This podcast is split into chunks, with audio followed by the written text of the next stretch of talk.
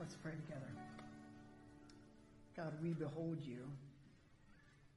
You are the only one who is worthy of that kind of praise. God, we thank you. You are the Alpha and the Omega. You're the beginning and the end. You created all things. You created us. You created us to live for your glory. And I pray this morning as we open your word, we would know how to do that in the midst of a world that doesn't love you or doesn't know you. And if that world comes after us, how do we continue uh, to worship you and to proclaim you when we feel under attack? I pray that you would help us this morning. In Jesus' name I pray. Amen. You may be seated.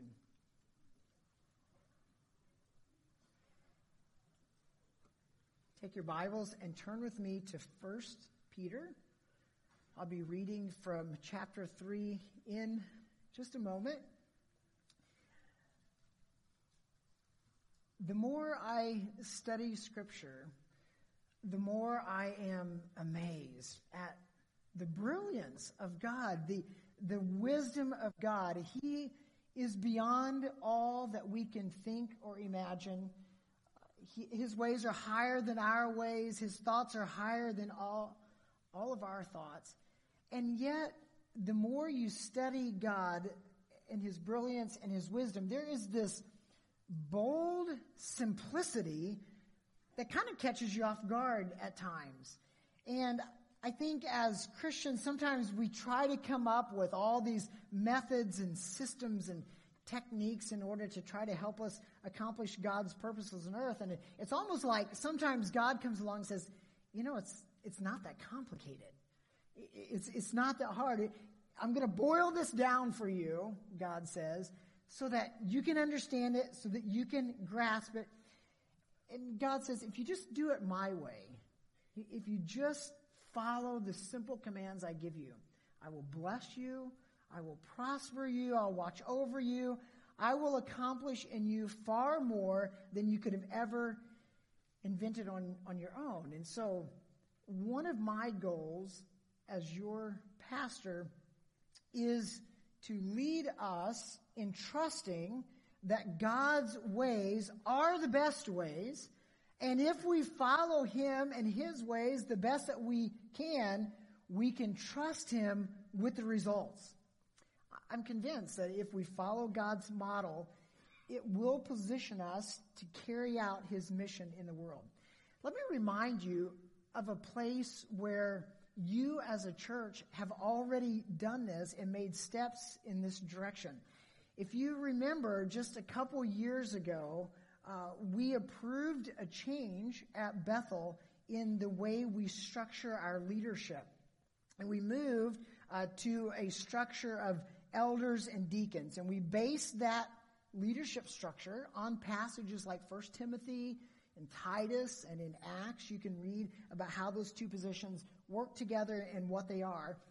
And, we, and then we took about a year to transition from our other model into that current model. And let me tell you three amazing things that have happened uh, since we've done that. Number one, between our elders and deacons, if you add up the number of people that are serving in those positions, we now have more people in leadership positions than we had under the old model, which is really cool. We have, that means we have more ideas, we have more thoughts, we have more investment uh, in, in human resources. Secondly, because now we have this separation of duties, the board of elders kind of carry their role and the board of deacons carry their role uh, we can concentrate better on those specific roles of leadership. And it has been really neat for me to watch our board of elders kind of step into that role and take on a lot of sometimes deep and, and difficult spiritual matters. But they've done that, and they've done that with joy and, and with grace. And the third thing that has happened, and really this has been much to my surprise, uh, but I had another conversation this week uh, with another Mennonite pastor. This is probably the third or fourth conversation I've had like this over the last year, uh, where one of these pastors will call and say, "Hey, our leadership structure is not working. Uh, we have a, a system of kind of tradition and committees and so forth, and I heard you guys switch to something else." Can you tell me about that? Sure, no problem. And, and as I describe kind of what we've done, there's this reaction of, wow, that's exactly what I was thinking about. That, that's exactly what I see in Scripture. Can you send me whatever documents you have that show you, uh, show me what you did? And I, I happily do that. I send them. And I just want you to know that when I do that, I always credit you because you all helped us to make that change. Uh, and I'm convinced that you, along with me, kind of looked at Scripture and said, it's not that complicated. This is the model that God kind of set out. This is what He says is best. Why wouldn't we follow that? And I don't want to tell you that so that you get some kind of a, a sinful pride about yourself. But I do want to say this. You are leading the way not just for our church, but for other churches in our denomination as you demonstrate a willingness to follow God's word, whatever it says. You should be commended for that. Uh, that is uh, an attempt on our behalf to honor God and watch Him bless those attempts, even sometimes when we come with a bit of trepidation. Like, is this going to work? Uh, we trust God and we say, we're going to do it uh, like this. This morning, in 1 Peter 3, we're going to come across another passage that I think carries some of the same deep, wise instruction of God. And at the same time, when you boil it down, it's, it's really quite simple. It's, it's pretty easy. And so it becomes a matter of obedience, not do I understand it. It's going to be easy to understand. The question is, am I going to obey it? Will I do it like God says, or am I going to try to invent something on my own and try to, to do it another way? So as you know, as we've been studying through this book, First Peter, Peter's writing to a church that's under persecution.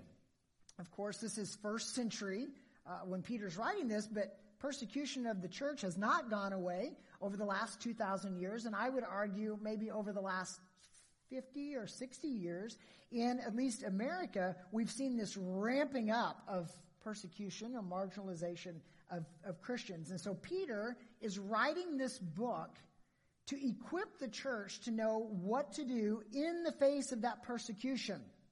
So in chapters 1 through the middle of chapter 2, he reminds the believer of who they are, their calling in Christ, their new birth, their inheritance is being kept for them in heaven. He reminds them of God's grace, of God's discipline that keeps them on the path of obedience. And then in the middle of chapter two, he started to talk in very practical terms about how this looks in real life. If you look down in your Bibles, I want to read chapter 2 verses 11 and 12 because he kind of sets the stage with these two verses. He says, Beloved, I urge you as sojourners and exiles to abstain from the passions of the flesh which wage war against your soul.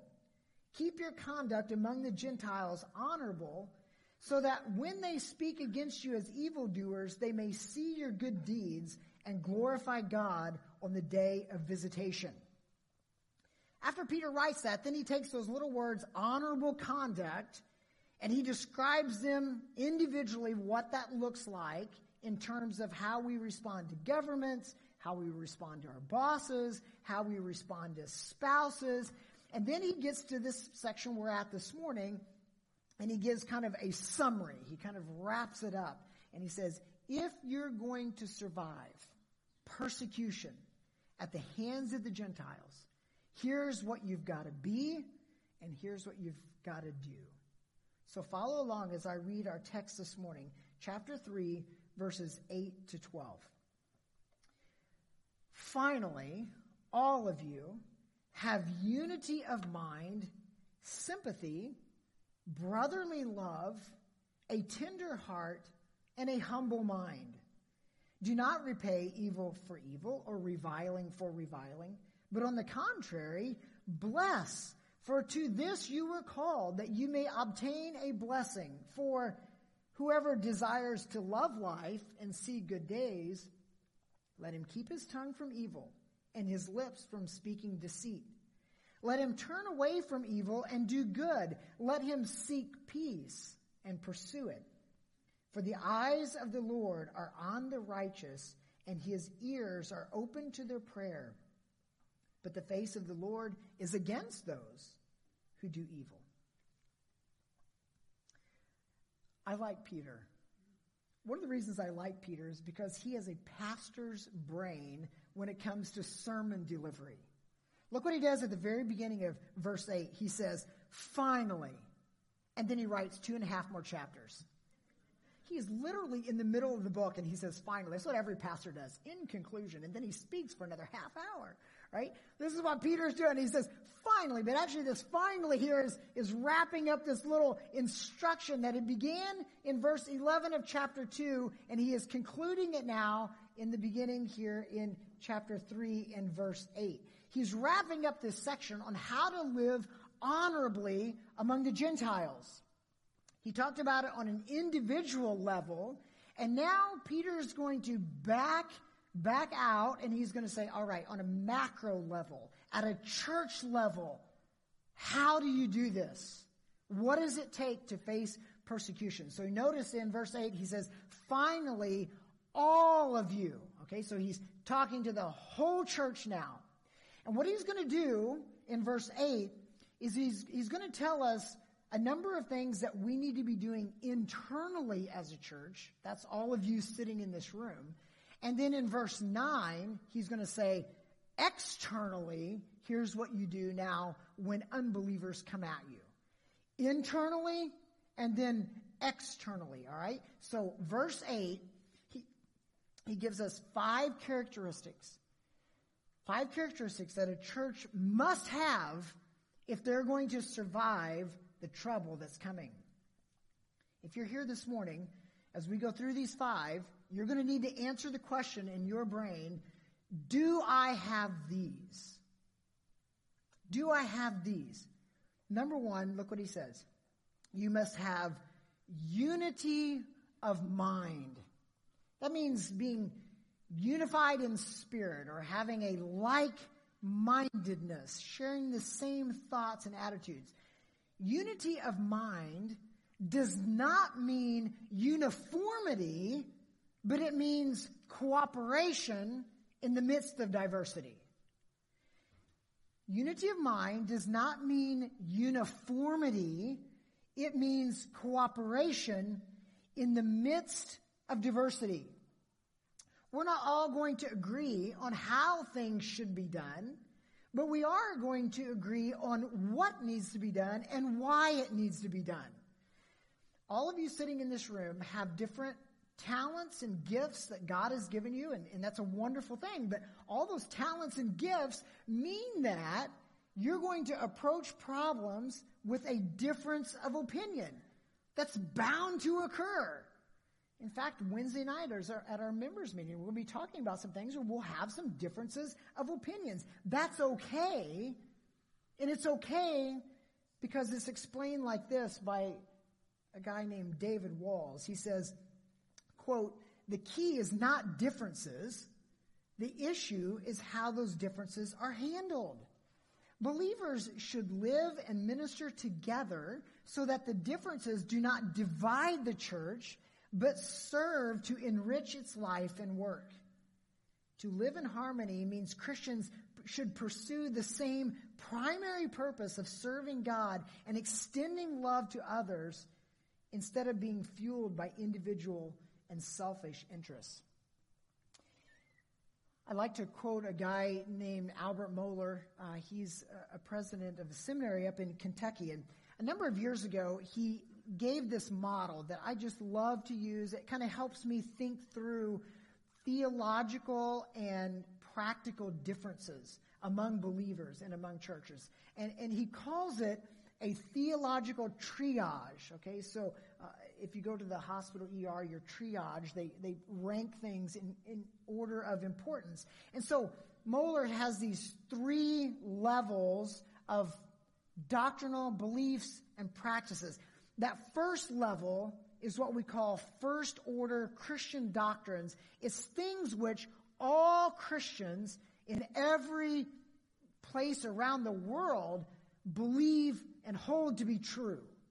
Things like Jesus is God.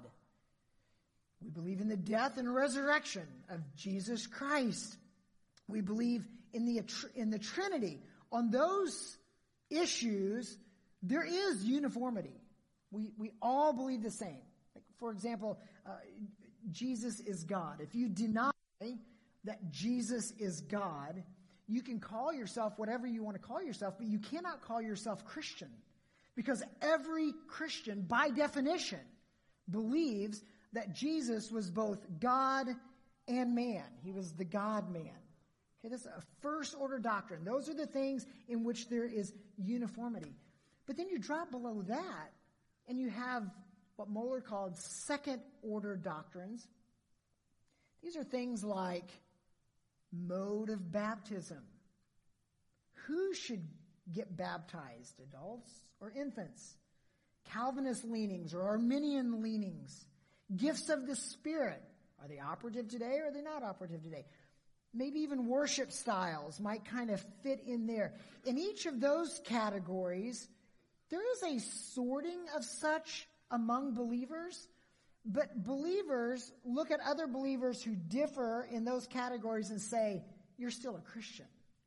We don't deny your Christianity because you might believe something other in that category. So you have first order, we all believe those. Second order, we have some differences. And then you have third order doctrines. Third order doctrines are, are things where there could be a wide variety of opinions. What color should the carpet be uh, at, at, church? Uh, how are we going to design the, the new church sign at the end of the lane? And so, and so on and so forth. Those are, we can have vast differences uh, of, of opinions there, but yet you can cooperate together, you work together regardless.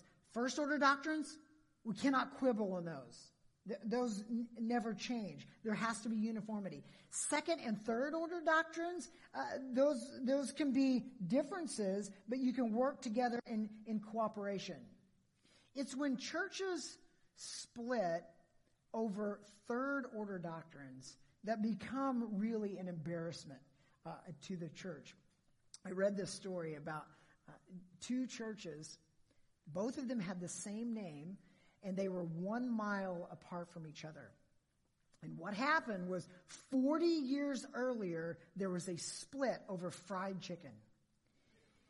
There were two ladies in the church that did not get along very well, and both of them brought fried chicken to the potluck lunch the pastor went through the line, not knowing that there was this dispute, picked up one of the pieces of chicken and said it was the best chicken he'd ever had in his life.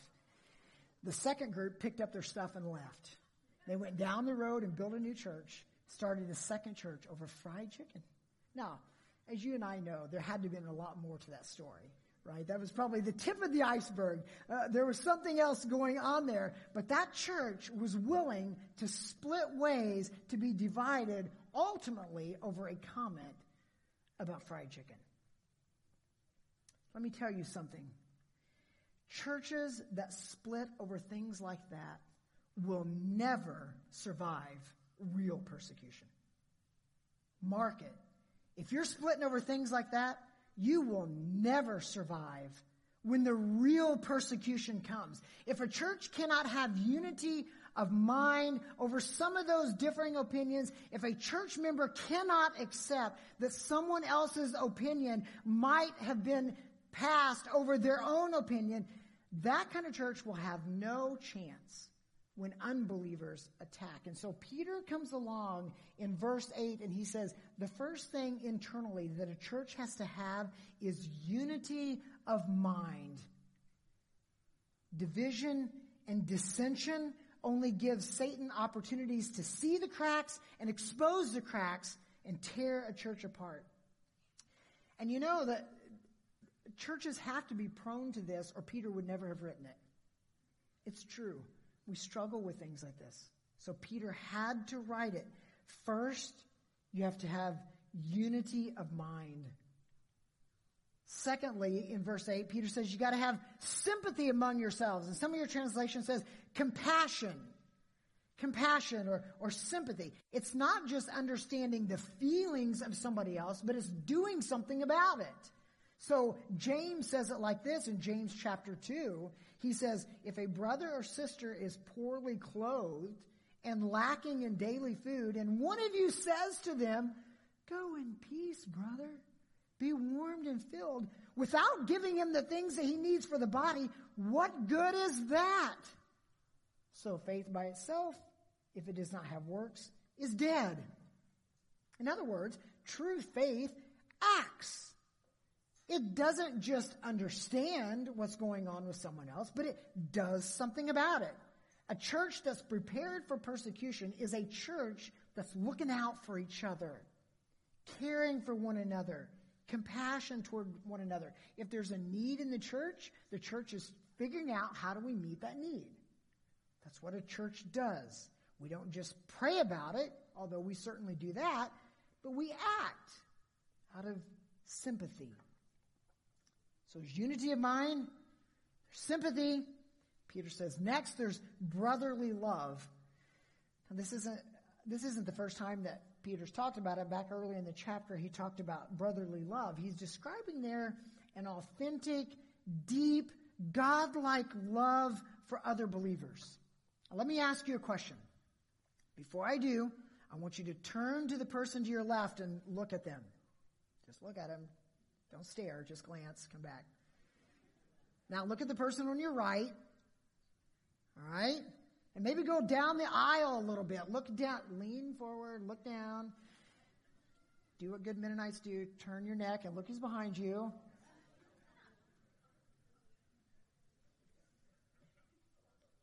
Do you love that person? Do you really love that person that you just looked at? Or do you just tolerate them? I think Peter here says, you got to know if you have brotherly love, because if you're just tolerating that person, you're going to bail on them when the persecution comes. You got to love them like a brother, like a sister. It's a family. Fourth, Peter says a prepared church has a tender heart. It's, it's fascinating to me that in Ephesians 4:32, Paul ties this tenderness to forgiveness. He says, "Be kind to one another, tender-hearted, forgiving one another as God in Christ forgave you." When you are tender towards someone, you are quick to forgive them. Listen, let's be honest with each other. There are times when we are going to sin against each other. Sometimes that's what brothers and sisters do. They sin against each other. But if we are tender toward one another, we are also going to be quick to go to that brother or sister and say, I sinned against you. Will you forgive me? Sometimes I hear long after the event that that has happened here at Bethel. That just thrills my heart. This isn't a public thing. This is a private thing where people are going to each other and saying, I did you wrong. Will you forgive me? That's what it means to be tender toward one another. When that is happening, there is camaraderie there. And again, we're family. Brothers and sisters sometimes fight, but when they're attacked from the outside, they are like glue. You come at them and they're like a unit. That's what Peter has in mind here when you're tender toward one another, when you're forgiving one another, when you love one another, and you have unity of mind and compassion, you're like a team. You're one. You're ready. We stand or we fall together. And all of that comes together and happens with this final mark that Peter lays out. He says, you got to have a humble mind. Because humility is the foundation in many ways because a humble person says, I put your needs ahead of my own. It's pretty hard to fight with someone when you're putting their interests in front of yours.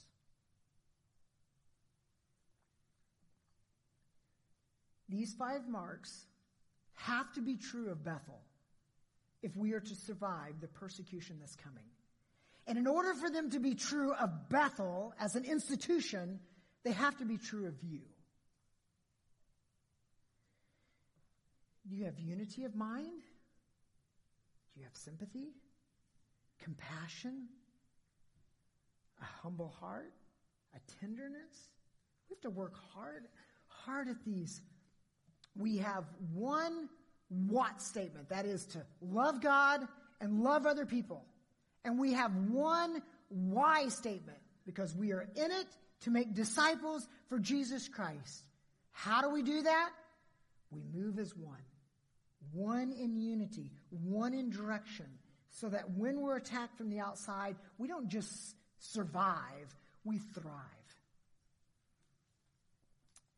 So, assuming we're doing all of that, now Peter says, All right, here's, here's this body moving in unity.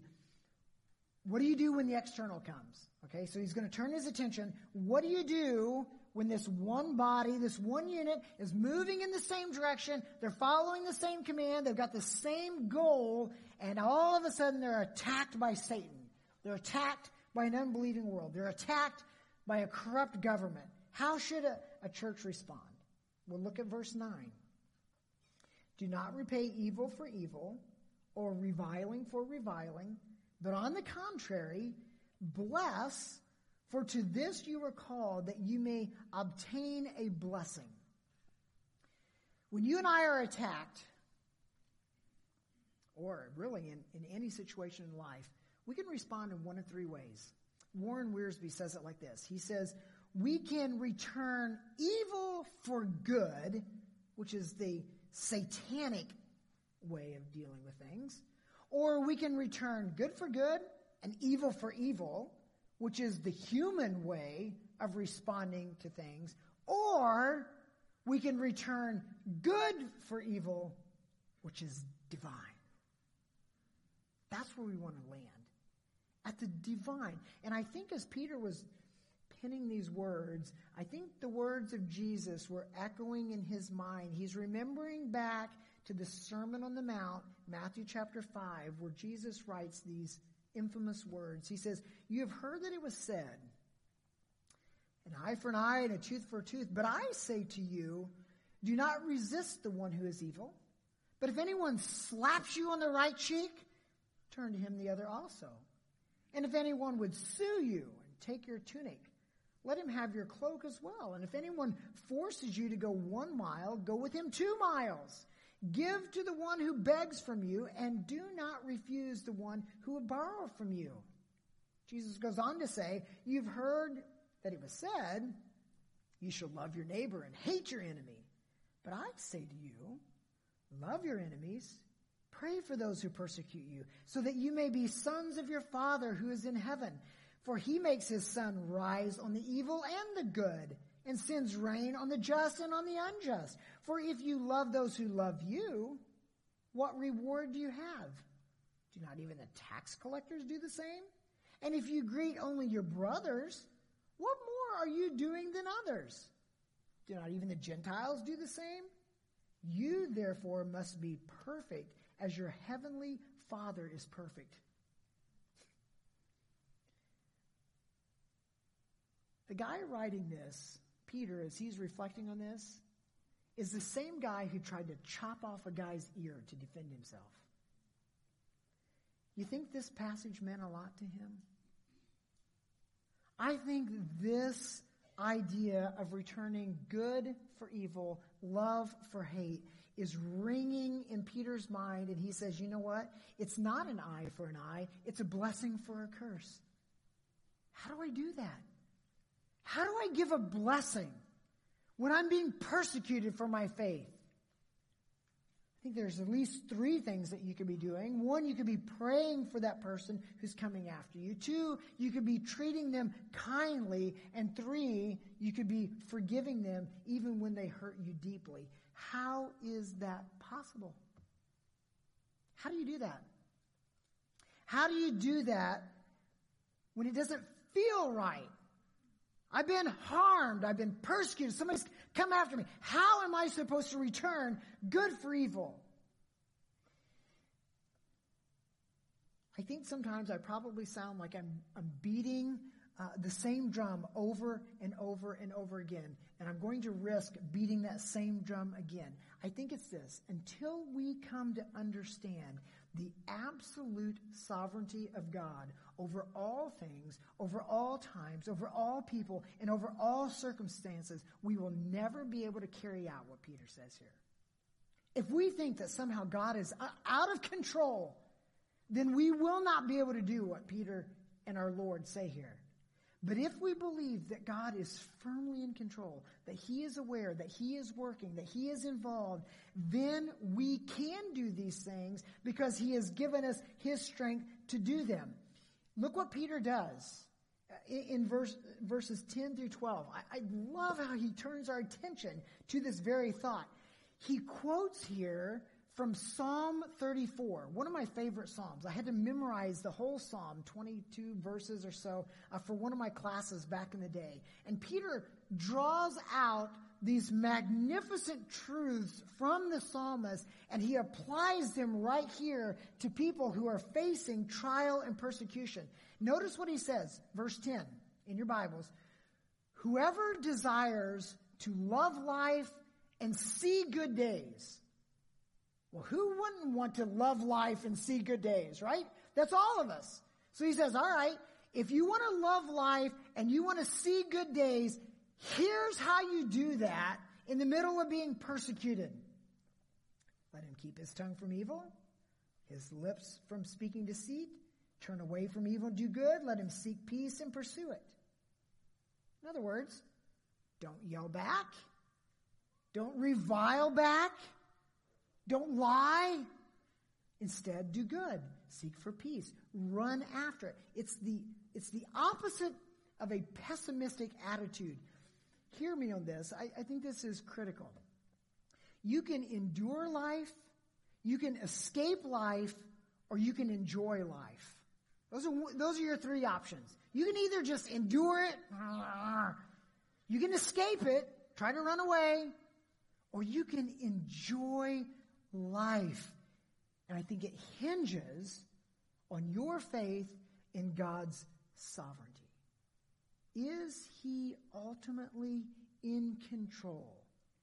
Can he handle my situation? Is he even aware that bad things are happening to me right now? I think so. Because look at verse 12. For the eyes of the Lord are on the righteous he sees. And his ears are open to their prayer. Yeah, he hears. But the face of the Lord is against those who do evil. Let me remind you of something that should always settle your soul in the midst of any kind of persecution. You serve a big God. You serve a sovereign God, an all powerful, an all present, and all knowing God. He is absolutely aware of your situation, and He is sustaining you through the power of Jesus Christ. And you can rest assured that He will settle the score someday. You don't have to do that. He'll settle the score.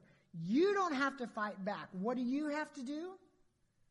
Have unity of mind, sympathy, brotherly love, a tender heart, and a humble mind. And then you bless those who curse you. It's remarkably simple, but deeply profound because it takes a trust in a Savior who led the way and showed you how to do that.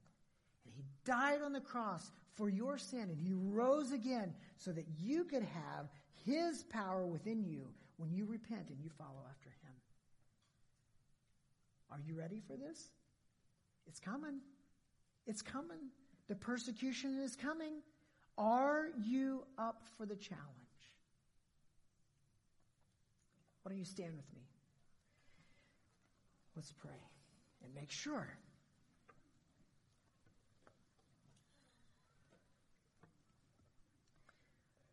God, we don't know when or how persecution will come. We pray that it won't come in deep and heavy ways.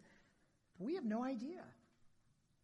All you've told us is to be ready And whether it's little acts of persecution that are committed against us, or whether it is massive persecution that believers in other parts of our world already face every day, whatever it is, Father, I pray that internally, as a church, as individuals, we would have a verse 8 mindset. So that when verse 9 comes, we have the power of Christ within us to return a blessing for the cursing, knowing that you are in control. You're watching. You're hearing us. Your eyes are on us. Your face is against those who do evil. Ultimately, as we read earlier, you will avenge. We don't have to do that. Father, that instead we're a shining light. And I pray that in our pursuit of peace and love toward others, we would have the opportunity to tell them why. Because we've been redeemed by a gracious and loving God, and we simply want them to know about it. Father, help us, I pray. In Jesus' name.